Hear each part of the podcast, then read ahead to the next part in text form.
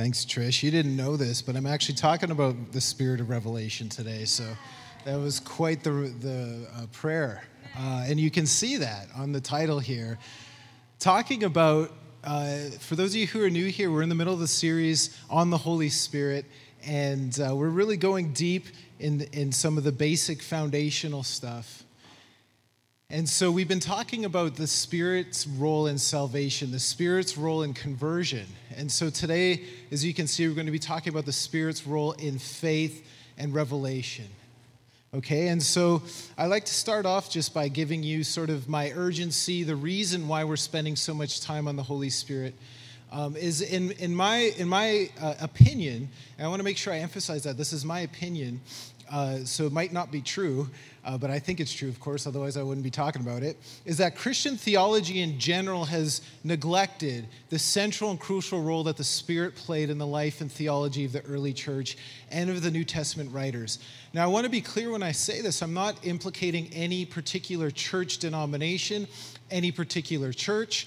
Uh, in fact, I'm implicating myself in this, okay? So uh, I don't want to, uh, far be it from me that I come across as judgmental in that sense. My my heart is that when I look at the Bible, when I look at the book of Acts, when I look at the epistles, and you compare uh, what they seemingly operated in, and you compare that to contemporary times, that there is a discrepancy, I believe, And and that's what I'm talking about. And I think one of the main things that distances us from the early church is their awareness and experience of the Spirit. But not only that, it's their under, their theological understanding of how important the Spirit was in their theology, in their understanding of things in the New Covenant. And um, I hope that through these messages, you'll see how important the Holy Spirit is and that he actually lies at the heart of everything in the New Testament uh, theology and the ex- our experience of God. So Christ is always the center, but the Holy Spirit is right next to Christ as the center in our faith. And so for the past, I don't know how many weeks since April, um, been kind of going deep in these Uh, uh, in terms of the center of New Testament theology, the different things that make up the center of New Testament theology. And so I started off this series talking about the Spirit is the key of the eschatological framework, which is essentially the uh, essential framework of the entire New Testament. If you're interested, you can check those messages out. But then we moved on a few weeks ago on the Spirit is the key to the experience dimension of salvation in Christ, which is arguably the central issue in the New Testament. So we've been spending some weeks on that. And then the last one here, the Spirit is the key to what it means for us to become the people of God, which is the central goal, is for God to create a people for his name. Now, uh, we talked about the temple of the Holy Spirit a few weeks ago, so we kind of touched on the third one. Uh, we haven't really gotten there fully yet, but today you'll see that I'm going to be uh, uh, touching on that a little bit. But of course, we're still talking about salvation in Christ. Okay, so a few weeks ago, I talked about how New Testament writers like Paul the Apostle were Trinitarian at the core of their experience and theology. Um, and I gave a whole message on this. Now, the key here, Trinitarian, right? So throughout scriptures, uh, when especially writers like Paul the Apostle talks about salvation in Christ, he always talks about it in terms of the cooperative work of God, Christ, and the Holy Spirit. You can't have the first two without the third. And that's sort of the point I'm trying to make, is that, you know, the Holy Spirit has, of course, not been neglected in our doctrines. Uh, you know, we pay lip service to the Holy Spirit, but what I'm talking about is the practical experience dimension, but also just in terms of theology. And I know when I started talking about salvation in Christ, a lot of people mentioned to me that um, that this is kind of new to them, that they haven't heard the Spirit's role in salvation. Um, and so it's exciting for me. I like I like this because we're we're we're really going deep in the foundational stuff. So I realize a lot of this you guys probably already know, um, but just building the foundation, going deep in some of these things. Because I, I, to be honest, I'm not sure, and I could be wrong, but I don't think I've ever heard an entire sermon on conversion. You know, you hear people talk about conversion, but I'm I'm referring to the actual theology and putting together the different scriptures and, and how conversion works. And so it's kind of fun for me to be able to go deep in these different things that we often talk about but don't really go deep into, um, in my experience. And again, I could be wrong. But what I want to say is um, this: whenever the scriptures speak of salvation, this is really neat. Paul the Apostle, he speaks of it in terms of God the Father always initiating it. Always initiating it. It's it's an interesting thing. So God sent forth his Son. Um, it's all predicated on the love of God. The love of God is the predicate of our entire existence, but especially salvation. So often when Paul talks about salvation, it's in the context of the love of God. And he talks about how he sent his Son to redeem us from, the, for instance, in Galatians four, four to six, he, to redeem us from the curse of the law so that we become children. Then he says, then God sent forth the Spirit of his Son in our hearts, the Spirit that cries out, Abba, Father. So you see that God the Father initiates. Christ has affected salvation historically. So he's the one who's who's accomplished it historically. Okay, at one time in history, Jesus came and and, and set the record straight. And, he, and because of that, his death and resurrection, uh, he accomplished salvation for us. The Spirit is the one who affects it experientially in the individual life and in the church. So for instance, the scripture I just gave in Galatians four, the Spirit cries out, Abba, Father. That's the evidence that we're children. That's the evidence that we're heirs and co-heirs with Christ. And so you see that experiential uh, dimension and component uh, through the Spirit. Now, my point in saying that is salvation in Christ is not simply a theological truth, okay, based on God's prior action in the historical work of Christ. We're not binitarian, we're Trinitarian. And salvation is an experienced reality, okay? Made so by the person of the Spirit coming into our lives. So the Spirit is the key to understanding Christian conversion. And and I want to make sure I say this uh, because I said a couple weeks ago, Trisha mentioned it last week, I, I don't want to in any way imply that the experience has to look a certain way. Okay, I don't want there to be misunderstandings that I'm saying it has to look like this or else you're not saved. Okay, because it's a subjective experience and it's not always going to be the same for everybody. It's going to look differently. It could be a peace. It could be goosebumps. It could be something dramatic. Okay, so I really want to make that clear that I'm not saying it necessarily has to look, you know, like something in particular.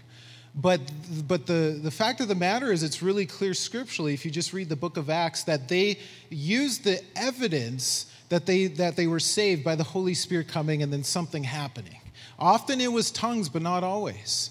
Sometimes it looked differently, okay? Like the Ethiopian eunuch. I don't remember him speaking in tongues when he was saved. But the fact of the matter is something happened. Often there's prophetic uh, declarations going on, and that's and so there's it can look so differently. So that's my point, though, is that there is this experience dimension of the Holy Spirit in salvation. And in fact, the early church uh, uh, considered Christian conversion as fundamentally the role of the Holy Spirit. And, you, and you'll see last week we talked about this, and I'm going to continue on and this week to show you how crucial the Holy Spirit is in Christian conversion. Okay, so today's message, I'm talking about the Spirit's role in producing faith, saving faith. It's the Holy Spirit who produces faith. Uh, the Spirit's role in revealing the gospel, which leads to faith. Okay?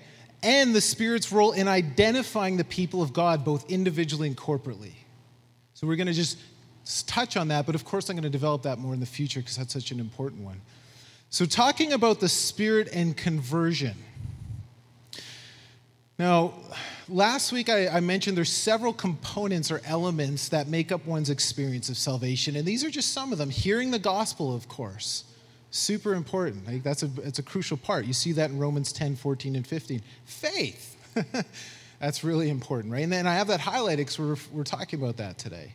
Uh, the actual event of conversion, and we talked a few weeks ago about the met- different metaphors of salvation, like redemption, justification, propitiation. We'll talk about more of that in the future as well, but there's a different images that the Bible uses to try and express what happens at the moment of conversion. The gift of the Holy Spirit, and then baptism in water. Now, all of these, the Spirit plays a central role in every step of the process, except for baptism. Okay, and why is that? Because baptism's the human response to God's prior action. That's our response to God's saving action, okay? So so we are responding, showing that we're saved, that we've come under the submission of Christ by doing that, okay? So, first I want to focus on the Spirit and faith. The Spirit and faith. Now, like I said, conversion, and we talked about this last week, conversion is the work of the Spirit beginning with the proclamation, the preaching of the word, and the revelation of the gospel. The proclamation and the response. Now, Christian life begins at the hearing of the gospel, which both precedes faith, and, and I have a reference to Romans ten fourteen, and is accompanied by faith. And I have some scriptural references up there, but if you're interested, check out last week's message because we go in detail in that uh, last week. So we t- last week we talked about this, how the act of preaching and responding are both the work of the Spirit. And I have this diagram up there for you visual people. You see preaching, and then, of course, that precedes hearing, and hearing precedes believing and confession, which is the response which leads to salvation. So today I have belief highlighted because that We kind of pay, we uh, paid a few seconds last week on that, um, but today going in a little more detail on belief, because of course belief is a crucial part of salvation, right? If you believe with your heart that Jesus raised from the dead and confess with your mouth Jesus is Lord, you'll be saved, Romans ten, fourteen, and fifteen. And so of course the belief aspect of it is a really crucial part of salvation. So this is an interesting thing, talking about the Spirit's role in belief. Our believing or trusting, if you remember I talked about how the word faith really encompasses these different dimensions. We use the word belief, which is definitely a part of that, but the reason it's not a full picture is because the original word has the implication of trusting as well. So it's not just mental assent, like I believe that. Theoretically, it's believing and trusting in Christ. Okay, so both of those are really an important part of faith. So our believing or trusting is the hinge point between our calling on God, Jesus is Lord, and the hearing of the gospel. Okay, so that happens. Hearing, calling, then you have this belief in between, okay? The interesting thing is our trusting or our faith is in some mysterious way the working of the Holy Spirit is both the cause and effect. Some divine mystery here.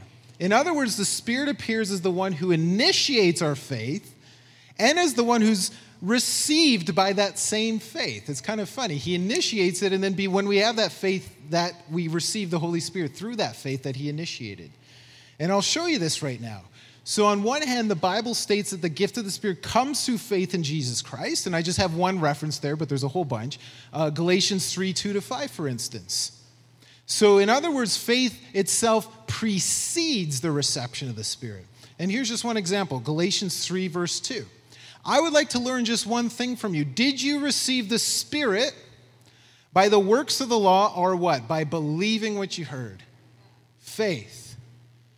And, and we talked about this last week, how it's interesting that Paul the Apostle, this is his way of asking, were you saved? Did you receive the Spirit? In our contemporary times, we'd probably ask, were you saved by works of the law or believing what you heard? But you don't see that in the Bible. It's interesting. They don't. The way they ask is, did you receive the Spirit? It's the same in Acts nineteen as well, verses one through seven.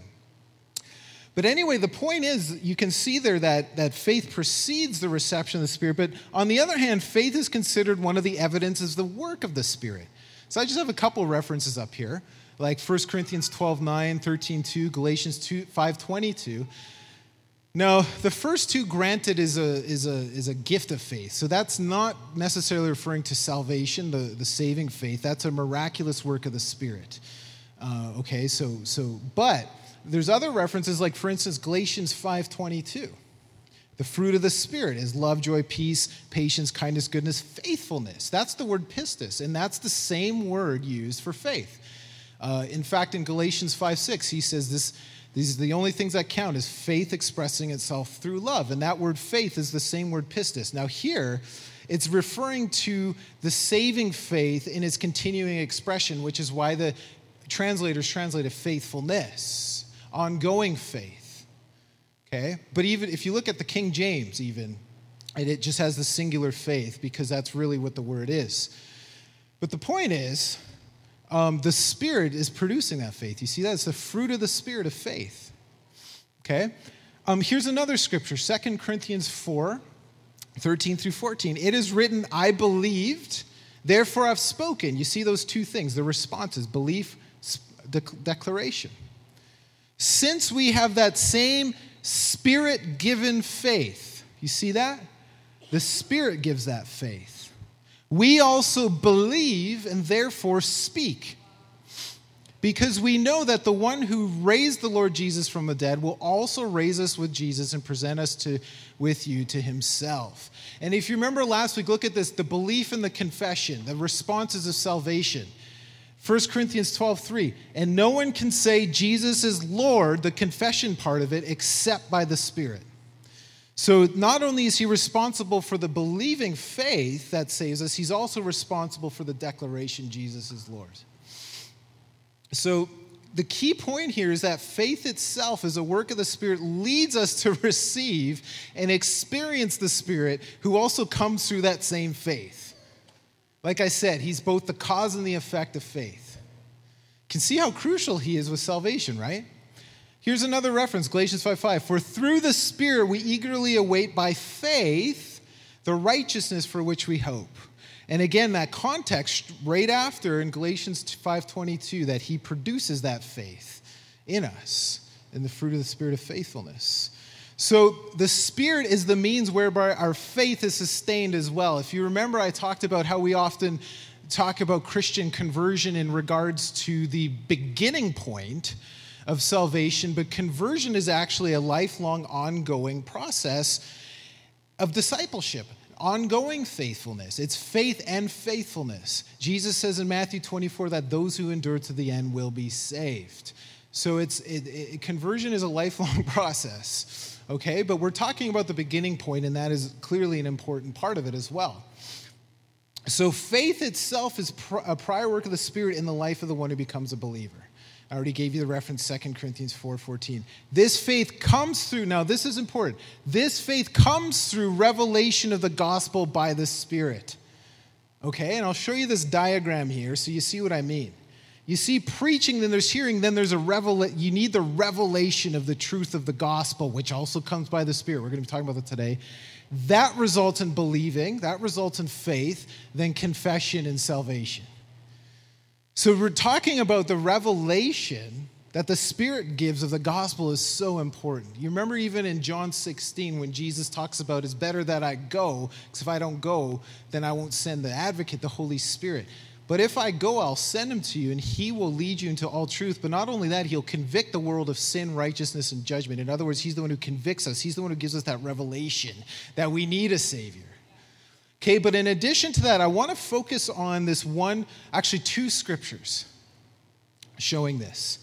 Okay, so you might remember we talked about how Paul often refers to his ministry as a ministry of the Spirit. The ministry of the new covenant is empowered by the Spirit, and it results in others receiving the Spirit. So the whole chapter of Second Corinthians three, he talks about this. But here's just one verse that you can see. This is verse six. He says, he has made us competent as ministers of a new covenant. And then he goes on to define the new covenant. He says, not of the letter, but of the Spirit. Isn't that interesting that he defines the new covenant as the covenant of the Spirit? Then he says, for the letter kills, but the Spirit gives life. And right, we talked about how this is an allusion to various Old Testament promises of the new covenant. Like Ezekiel thirty-six, for instance, that God says, I'll put my Spirit into you and inspire you to follow my laws and decrees, because now it's the Holy Spirit. It's the it's why we're called to walk by the Spirit, be led by the Spirit, because the new covenant is all about life in the Spirit. But Paul's, now this is what I want to talk about today. Paul's own insight into the gospel came by the Spirit's revelation. Okay, so, so his insight into the message of the gospel actually was given to him by the Spirit. And I have a couple references up there, but I'm going to go in both those in detail so you see what I mean. But the essential content of the gospel came to him by revelation, again, by the Spirit. The Spirit actually gave him the revelation of the content of the gospel message. which, of course, we read now in the Bible. And this revelation involved both an unveiling of, quote-unquote, God's mystery by the Spirit. He re- in both of these verses, he refers to God's mystery and the Holy Spirit revealing that mystery to him. So the first one I want to talk about, this scripture has so, is so important for so many different reasons. I love this scripture, and I'm glad I've alluded to it a whole bunch of times, but I'm glad I'm going to be talking about it in this one way. There's a bunch of different things you can get out of this particular passage, but because of, of course, in context what we're talking about, that's what I'm going to be emphasizing. And that's the Spirit revealing the gospel in First Corinthians two, six to sixteen. Now, before I talk about that, just to give some context, the Corinthians considered themselves Spirit people. They considered them, in fact, if you guys remember, the third message I gave in this series was talking about the language of the Spirit in the New Testament, right? The word spiritual, was, which is the word pneumatikos in the original Greek, and that occurs twenty-six times in the New Testament. twenty-four of the twenty-six times, Paul is the one who uses it. He, he's basically coined that term. And it's essentially an adjective that means something pertaining to the Spirit, whether it's a person or whatever, gifts of the Spirit. Pneumatikos, okay? Now, the interesting thing is fifteen out of twenty-four of the times it occurs in this one book, First Corinthians, because that's what they cared a lot about. We were, we're Spirit people, Paul. Didn't you know? I'm not sure about you, but we're Spirit people. That's that's their attitude. And Paul has to kind of readjust their perspective of what that means because they, they're missing it by a million miles. And the whole book is basically correcting them. What I mean, they probably, it seems to indicate that an over-realized eschatology, meaning, you know, we talked about the already not yet. They thought that everything was now. And their gift that they really liked was tongues. And so that's why you, if you if you understand, that's probably where they're coming from. It makes a whole lot of sense of the whole book, and maybe we'll get into that someday. But the point is, they were into a, this is a strong term, but a false spirituality. And what I mean by that is that it sidestepped discipleship marked by the cross. They were abandoning the cross for human wisdom. So Paul addresses this error throughout the whole letter. And so before I go into chapter two, I just want to give a few verses from chapter one so you can see this, because this really actually builds the context for what I want to show you. So this is, I realize there's a lot of text. You can just listen if you want. But this is First Corinthians chapter one, verse, starting in verse seventeen. He says, "For Christ did not send me to baptize, but to preach the gospel, not with wisdom and eloquence, lest," look at this, "the cross of Christ be emptied of its power. For," look at this, "the message of the cross is foolishness." I have that highlighted because it's important. It's foolishness to those who are perishing. But to us who are being saved, it's the power of God. Okay, "for it's written, I will destroy the wisdom of the wise, the intelligence of the intelligent I'll frustrate. Where is the wise person? Where's the teacher of the law? Where's the philosopher of this age? Has not God made foolish the wisdom of the world?" Now I have, I'm going to go on, but just, just notice how he's what he's doing here. He's saying the message of the gospel is foolish according to the wisdom of this age. Okay, and that becomes important. So he goes on. "For since the wisdom of God, the world through its wisdom did not know him, God was pleased through," look, "the foolishness of what was preached to save those who believe. Jews demand a sign and Greeks look for wisdom, but we preach Christ crucified." It's a crucified Messiah. The ultimate oxymoron. That's the problem they had. A crucified Messiah. Okay? A contradiction in terms, because they were looking for a Messiah to come, overthrow Satan, overthrow their hated enemy Rome, bash some heads in, come in military power, but instead God chose to crucify him. Okay, and he's saying that does not make any sense to anybody, to the wisdom of this world. And you need the Spirit's revelation to penetrate that mystery, because The, the, according to the wisdom of this world, they're going to reject that because it's so foolish to them. That's why he's using this terminology over and over again, foolishness. Okay, so he goes on. "This is a stumbling block to the Jews and foolishness to the Gentiles. But to those whom God has called, both Jews and Greeks, Christ the power of God and the wisdom of God. For the foolishness of God is wiser than human wisdom, and the weakness of God is stronger than human strength. The point is, and I kind of mentioned this, is the gospel stands in ultimate contradiction to human wisdom. Okay? And, and this is the thing that the Corinthians were really into, is human wisdom. They were Greeks, come on, of course. Right in that time where philosophy was super hip, and they're trying to be cool with the world, and they're trying to, right, be really spiritual. And Paul's like, do you know what real spirituality is? It's a crucified Messiah. Totally contrary to human wisdom, okay? Completely. And unless you have the Spirit's revelation, you're not going to come to terms with that, okay? So God saved the fallen human race through a crucified Messiah. With, now, without the Spirit, humans wouldn't stand a chance to penetrate this hidden mystery, and that's what he says. So I'm going to go on now. Fast forward to First Corinthians chapter two, verse six. Okay, and I gave you that context because this scripture is often taken out of context and, and is used in a way that's actually completely opposite to what Paul intended, which is ironic. But look at what he says, verse six.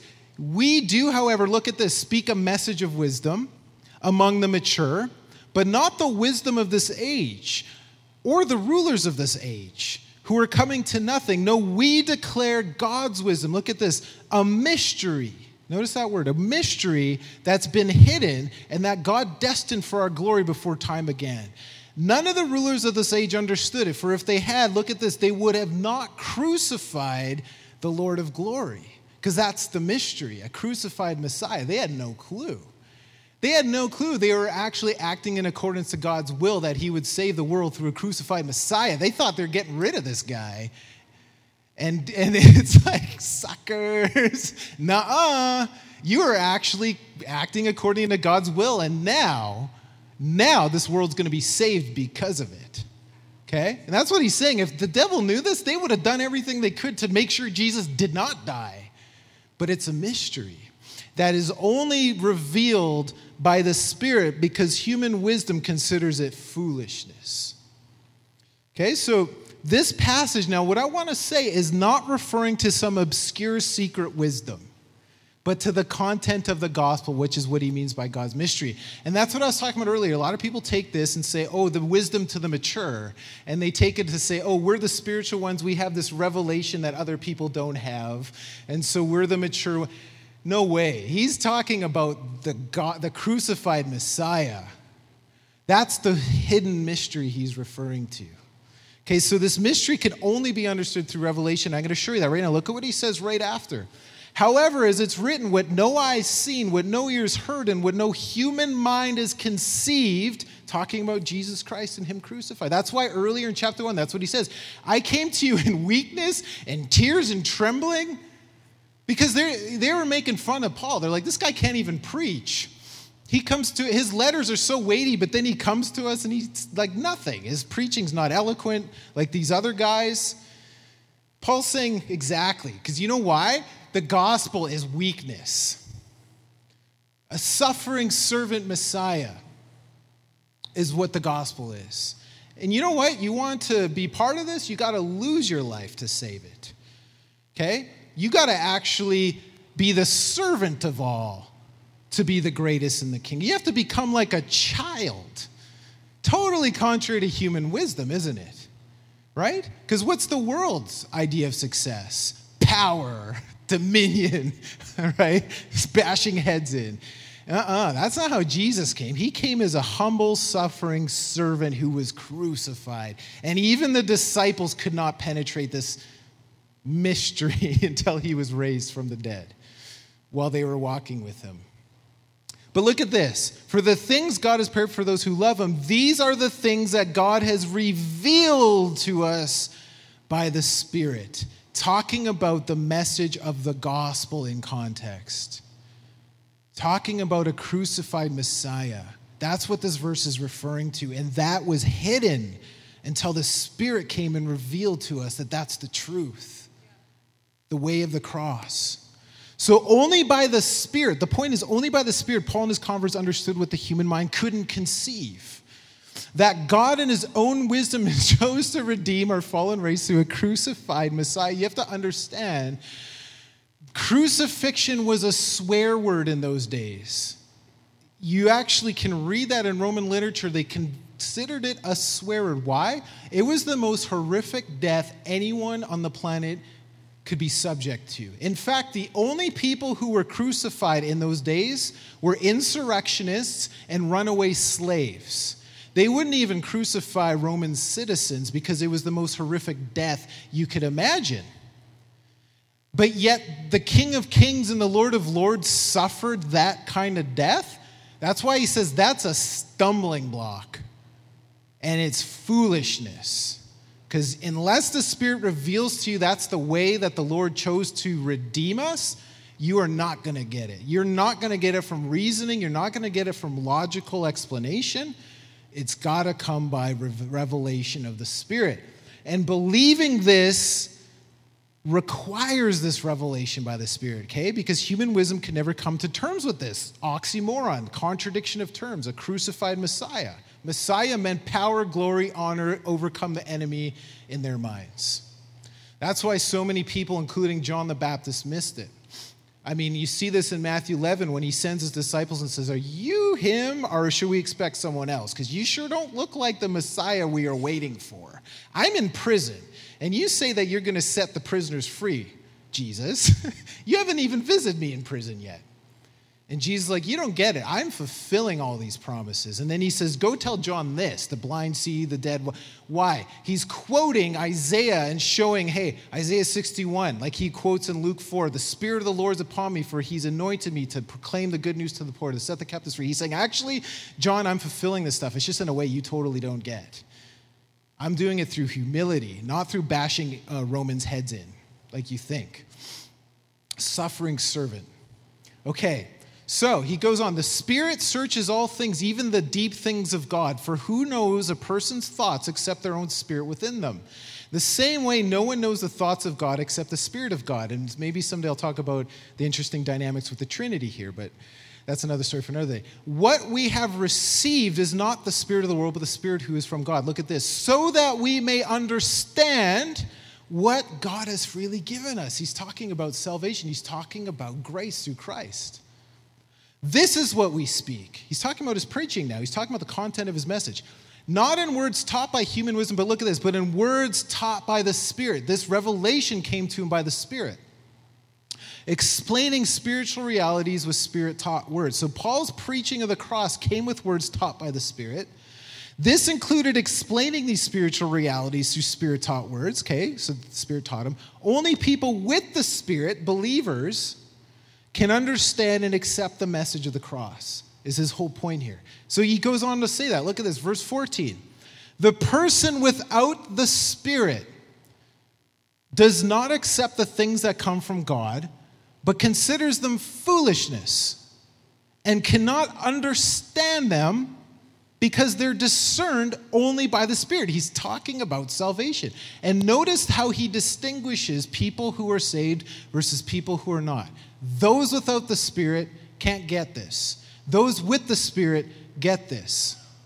That's how important the Spirit is with salvation.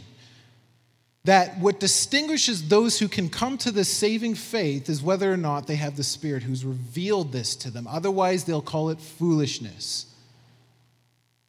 And then verse fifteen says, but the person with the Spirit makes judgments about all things, but such a person is not subject to merely human judgments. For who's known the mind of the Lord to instruct them? But we have the mind of Christ. Remember, he talks earlier about how this, only the Spirit knows the mind of God. Here he's saying that because we have the Spirit, we know the mind of Christ. We have the mind of Christ. And he gives us this understanding of the revelation of the cross, which enables us to believe and to confess.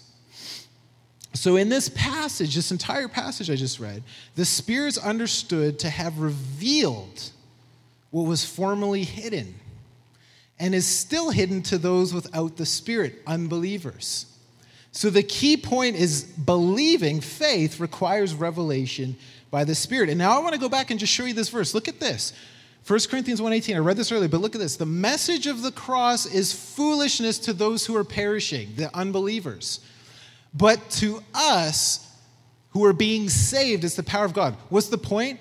Look at what he's saying here. Those who are perishing are those without the Spirit. In, in chapter two, verse fourteen, that's what he says. Those without the Spirit are considered as foolishness. They can't believe. They're the ones who are perishing. Those who are being saved is the person with the Spirit. Chapter two, fifteen. Okay, so that's how he's distinguishing whether they're saved or not, whether or not you have the Spirit, because the Spirit is a crucial role in, in believing, which is a crucial part of salvation. Okay, so the natural person is the one who doesn't have the Spirit and therefore is incapable of understanding what God has done through the cross is the point, whereas the opposite is true of the believer. And again, it's the Spirit that distinguishes the two, believer from unbeliever. What's the point? The key point is the Spirit is the one who reveals this mystery of the gospel to us so that we can believe, talking about faith, and receive salvation. He precedes salvation. Remember I said that he's the one who reveals the gospel content, the message, so that we can believe. And he produces the faith, too, that we can believe. So people cannot be saved without the Spirit's revelation and considers the cross and the gospel foolishness. The Spirit, therefore, plays a crucial role in our salvation. And I mentioned this earlier. If you remember the progression that's stated at different times, like in Second Corinthians four, that verse I read, we believe, therefore we confess. In Romans ten, fourteen, fifteen, same thing. If you confess with your mouth Jesus is Lord, or verse nine rather, if you declare with your mouth Jesus is Lord and believe in your heart that God raised him from the dead, you will be saved. And look at First Corinthians twelve, thirteen. No one can say Jesus is Lord. No one can make that basic Christian confession except by the Holy Spirit. You see that? So he is a crucial part of salvation in every part of the process. And, and I have this verse here. I always put it up because it's a succinct, what I'm trying to say, or you'll see it's hard to uh, uh, argue with this because it's so clearly stated in Romans eight, nine. He says, you, however, are not in the realm of the flesh, but are in the realm of the Spirit, if indeed the Spirit of God lives in you. And if anyone does not have the Spirit of Christ, they do not belong to Christ. Right? So whether you, so in other words, you if you don't have the Spirit, you're not a Christian is what he's saying. And that's what we've been talking about. The Christian is, the Christian, the one identity marker of whether you're saved or not is whether you have the Spirit. And this is what Paul uses in his whole argument in Galatians, which we'll talk about someday. Okay? Do you have the Spirit? Why? Because the new covenant, we're no longer under law. That's why he asked, did you receive the Spirit? That's his way of asking if you're saved by what? The works of the law are by believing what you've heard. Of course, the answer is by believing what you heard. Then he says, are you so foolish? After beginning by means of the Spirit, are you now trying to complete by means of the flesh? In other words, how we finish is how we started, which is by the Spirit. And that's why in context, if you fast forward to chapter five, he, he goes back to the Spirit and gives all these imperatives. So I say to you, walk by the Spirit, and you'll not gratify the lust of the flesh. In verse sixteen. Those who are led by the Spirit are no longer under law. Verse eighteen. The fruit of the Spirit is love, joy, peace, patience. Right? He goes, why? The Spirit, the new covenant of the Spirit, the Spirit produces God's character in us. He produces God's righteousness in us. He produces all of these things that make us righteous by grace so that we're no longer under law if you're led by the Spirit. He goes on to say, if now that you walk by the Spirit, keep in step with the Spirit. So we have a part to play. We're supposed to learn the Spirit walk in the new covenant. But the point that I was making is that that's what distinguishes whether you're saved or not. The identity marker, right? Because what the issue in Galatians was is they were trying to put Jewish identity markers on Christians. What do I mean by that? There were certain things that distinguished whether you were Jewish or not at that time in the diaspora. Food regulations, holidays, and circumcision. This is what kept Jews Uh, um, part of the identity because the temple was destroyed. And how do you know if you're Jewish or not? These things. This is what made them Jews in those days, the identity markers. And what Paul's saying is no, no. What identifies you now is whether you have the Spirit or not, okay, in the new covenant. That's the only thing that identifies whether you're saved. And that's why Paul asked, did you receive the Spirit? Because that's, and in Acts nineteen, you remember, He he comes across these guys and he's like, What baptism did you, did you receive the Spirit, he asked them, when you believed? And they're all like, what, what, what Spirit are you talking about? Paul's like, oh, you guys, okay, there's, there. I knew there was something wrong. He's like, okay, well, what baptism did you receive? They're like, John's. He's like, oh, guys, okay. John said to believe in the guy after, which is Jesus. And they're like, oh, okay, so then they get baptized, and then they receive the Spirit, right? Because then he he knew that there was something wrong with their discipleship because they didn't have the Spirit. And then he realized, oh, it's because they didn't even know they had to be saved through Jesus. They were John the Baptist disciples. But that was the question. Did you receive the Spirit when you believed? Because that was the evidence. You just read the book of Acts and you see that over and over again. Now, that's the point I'm making, but I want to say this. So it ident- the Spirit's what identifies whether you're s- saved or not individually, and I just re- read you Romans eight and nine. But also it identifies us as the people of God, the Spirit. And if you remember when I talked about uh, the temple of the Holy Spirit, that's what distinguishes us as the church now. He says, don't you know in, in Second Corinthians three seventeen that you are the temple of the Holy Spirit, you plural, as a gathered community? In other words, as, as believers now, as a gather, not the building, a gathered community, we're the temple of the Holy Spirit. And it's the presence of God, the Spirit, that distinguishes us from every other people group of the earth, the presence of God. But I just want to show you that, and then we're going to finish. Because talking about the mystery of the gospel that's revealed by the Spirit to Paul the Apostle. And what I want to show you, remember number three here, that the, that, that the Holy Spirit is the key to what it means for us to become the people of God. Remember, I've been saying this, but I've only given that one sermon on the temple of the Holy Spirit. But you'll see, starting now, just briefly, why that's the case. So he says, now look at this. In a former time, Paul divided the world of us and versus them in terms of Jews and Gentiles. You guys know that. That's, that's how the world was divided. We're the people of God. We're the Jews. And them, the Gentiles, are the people who aren't part of the, of the uh, uh, children of God. But the new division between those is between those who belong to Christ and those who don't. And we know that, right? And what characterizes those who belong to Christ is that they have the Spirit, okay? Well, others do not. Even, even just think of the word Christian. What does the word Christ mean? It means little anointed ones. Anointed with what? Anointed with the Holy Spirit. Jesus was the ultimate man of the Spirit. Anyway, I've talked about that in the past, so I want to, but what's what the point is here is that that's what distinguishes us as the people of God as well. And I'm going to show you some verses here because you'll see that those who belong to Christ have come to life, the life-giving Spirit. Now, I, t- I mentioned Galatians five twenty-five, Second Corinthians three, uh, verses three and six. They walk by the Spirit, and they're led by the Spirit. In fact, Romans eight fourteen, it says, those who are led by the Spirit of God are the children of God. That's what he's saying. You're a child of God if you're led by the Spirit, because that's what, that's the one thing that makes you a child of God. And then that's in the context where he says the Spirit who brought about your adoption to sonship, who cries out, Abba, Father. So those, so you're God's child if you have the Spirit, is what he's saying. For the early church, therefore, to get saved means to receive the Spirit. And I already talked about this, but what I want to show you is this also the Spirit that makes us part of the body of Christ corporately. Not just individually. That would, that's an individual thing. The Spirit goes into your heart, of course. But what, what makes us part of the body is the Spirit. Now, here's one verse. I'm going to show you a few of these. It's an interesting thing. For we are all baptized in one Spirit, look at this, so as to form one body. Right? That's what he's saying, in the Spirit. That's what makes us one body. Whether Jews or Gentiles, I have a highlighter for, you'll see why, slave or free.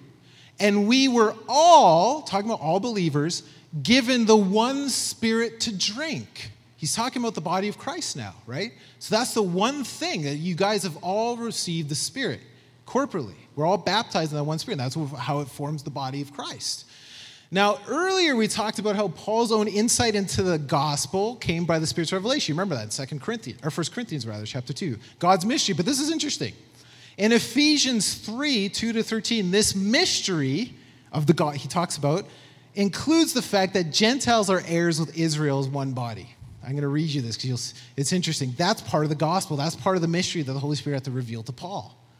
So for Paul, the revelation of the inclusion of Jews and Gentiles together in Christ and their actual inclusion are the work of the Spirit. That's what makes us Christians, the body of Christ. And look at this, Roman, or sorry, Ephesians three. Starting in verse two, surely you have heard about the administration of God's grace that was given to me for you. Look at this. That is the mystery made known to me by revelation. Remember, the Spirit's revelation. You'll see that. As I've already written briefly, in re- reading this, then you will be able to understand my insight into the mystery of Christ. Verse five, which was not made known to people in other generations as it has now been revealed by the Spirit. You see that? It's the Spirit who revealed this to Paul and others. To God's holy apostles and prophets. This mystery is that through the gospel, the Gentiles are heirs together with Israel, members together of one body, and sharers together of the promise in Christ Jesus. I became a servant of this gospel. This is part of the gospel message. It's good news for us because most of us are Gentiles. By the gift of God's grace given me through the working of his power. So what required revelation is that the Gentiles would be included law-free and on equal standing with Jews. Because to be sure, the Jews were expecting Gentiles to be part of it in the eschaton, in the end times. But they were thinking nations, and they definitely weren't thinking it would be law-free and that they'd be equal standing with them. That required a revelation. And Paul said, that's, that's true, guys. The Spirit revealed this to us. So that now God in Christ has formed one new humanity, the two peoples. You see, and I'm going to just read this, Ephesians two, fourteen, fifteen. For he himself is our peace, who has made the two groups one and has destroyed the barrier, the dividing wall of hostility by setting aside in his flesh the law with its commands and regulations, right? That's part of the revelation. He set aside the law. His purpose was to create in himself one new humanity, both Jew and Gentile, out of the two, thus making peace. Okay, so such an understanding could have only come from the Spirit's revelation. That was a huge stumbling block. You know, and you even see this in the Gospels, even in Acts, where it's like Paul, Paul's saying that we have to disregard the law of Moses, and they wanted to person, like kill him because of that, right? You're, you're saying you not have to, we're no longer applicable to these laws? And they're like, that's heresy. And Paul's like, that requires a revelation by the Spirit. Okay, I understand your anger because I was too, and I killed Christians because of it until the Spirit set me straight. And I had this encounter with the living Christ. Okay, so I understand, Paul, I'm hypothetically, where you're coming from. That's a huge stumbling block to the Jews. But it's true. And I don't expect you to get it unless the Spirit reveals it because that's how it came to me. I, I get it. So both through, okay, so the, so the Spirit's revelation, both through Jews and Gentiles' common experience of the Spirit, I read that in First Corinthians twelve, thirteen, and through an understanding of what Christ and the Spirit had done. Here's a couple more verses, okay, and we'll wrap up. Ephesians two, eighteen, twenty, look at this, and twenty-one and twenty-two. For through him, we both, Jew and Gentile, have access to the Father by one Spirit. Remember what I'm saying. It's the Spirit that makes us the body of Christ. Verse twenty-one, in him the whole building is joined together and rises to become a holy temple in the Lord. Then he says, and in him you too are being built together to become a dwelling in which God lives by his Spirit. Right? And so it's the Spirit that distinguishes us as the body of Christ. The Spirit dwelling in our midst. Ephesians four, and this makes a whole lot of sense of a lot of scriptures, like Ephesians four now. one through six. He says, actually, I'm starting verse three. Make every effort to what? Keep the unity of the Spirit through the bond of peace. He's talking Jews and Gentiles. Look at this. There is one body and one Spirit. Right? That's what he's saying. You guys have the same Spirit. That's what makes you one body together. So keep the unity of the Spirit. Don't create these divisions. And you see this in the book of Galatians and Romans. His whole thing is Jews and Gentiles together as one body in the Spirit. Just as you were called to one hope when you were called, one Lord, one faith, one baptism, one God, one Father and all, who's over all and through all and in all. The point is you're one body, guys, Jews and Gentiles. The barrier's gone now in Christ by the Spirit. And, and again, just to reiterate, for we were, First Corinthians twelve, thirteen, for we were all baptized in one spirit so as to form one body, whether Jews and Gentiles, slave or free, for we're all given one spirit to drink. So what should we do in light of all this? That's a good question. First of all, I want to sum up. Remember what we talked about today. I'm talking about salvation, talking about the Spirit's role in conversion. We showed that the Spirit's role produ- produces saving faith. And that faith always uh, also is cause and effect, uh, enables you to receive the Spirit. Then I talked about the Spirit's role in revealing the gospel, which leads to faith. Okay? Otherwise, we'd consider it foolishness. It's all by the Spirit. And then the Spirit's role in identifying the people of God both individually and corporately. So in sum, both the understanding of the gospel and the event of preaching, including the hearing that leads to faith, are the work of the Spirit.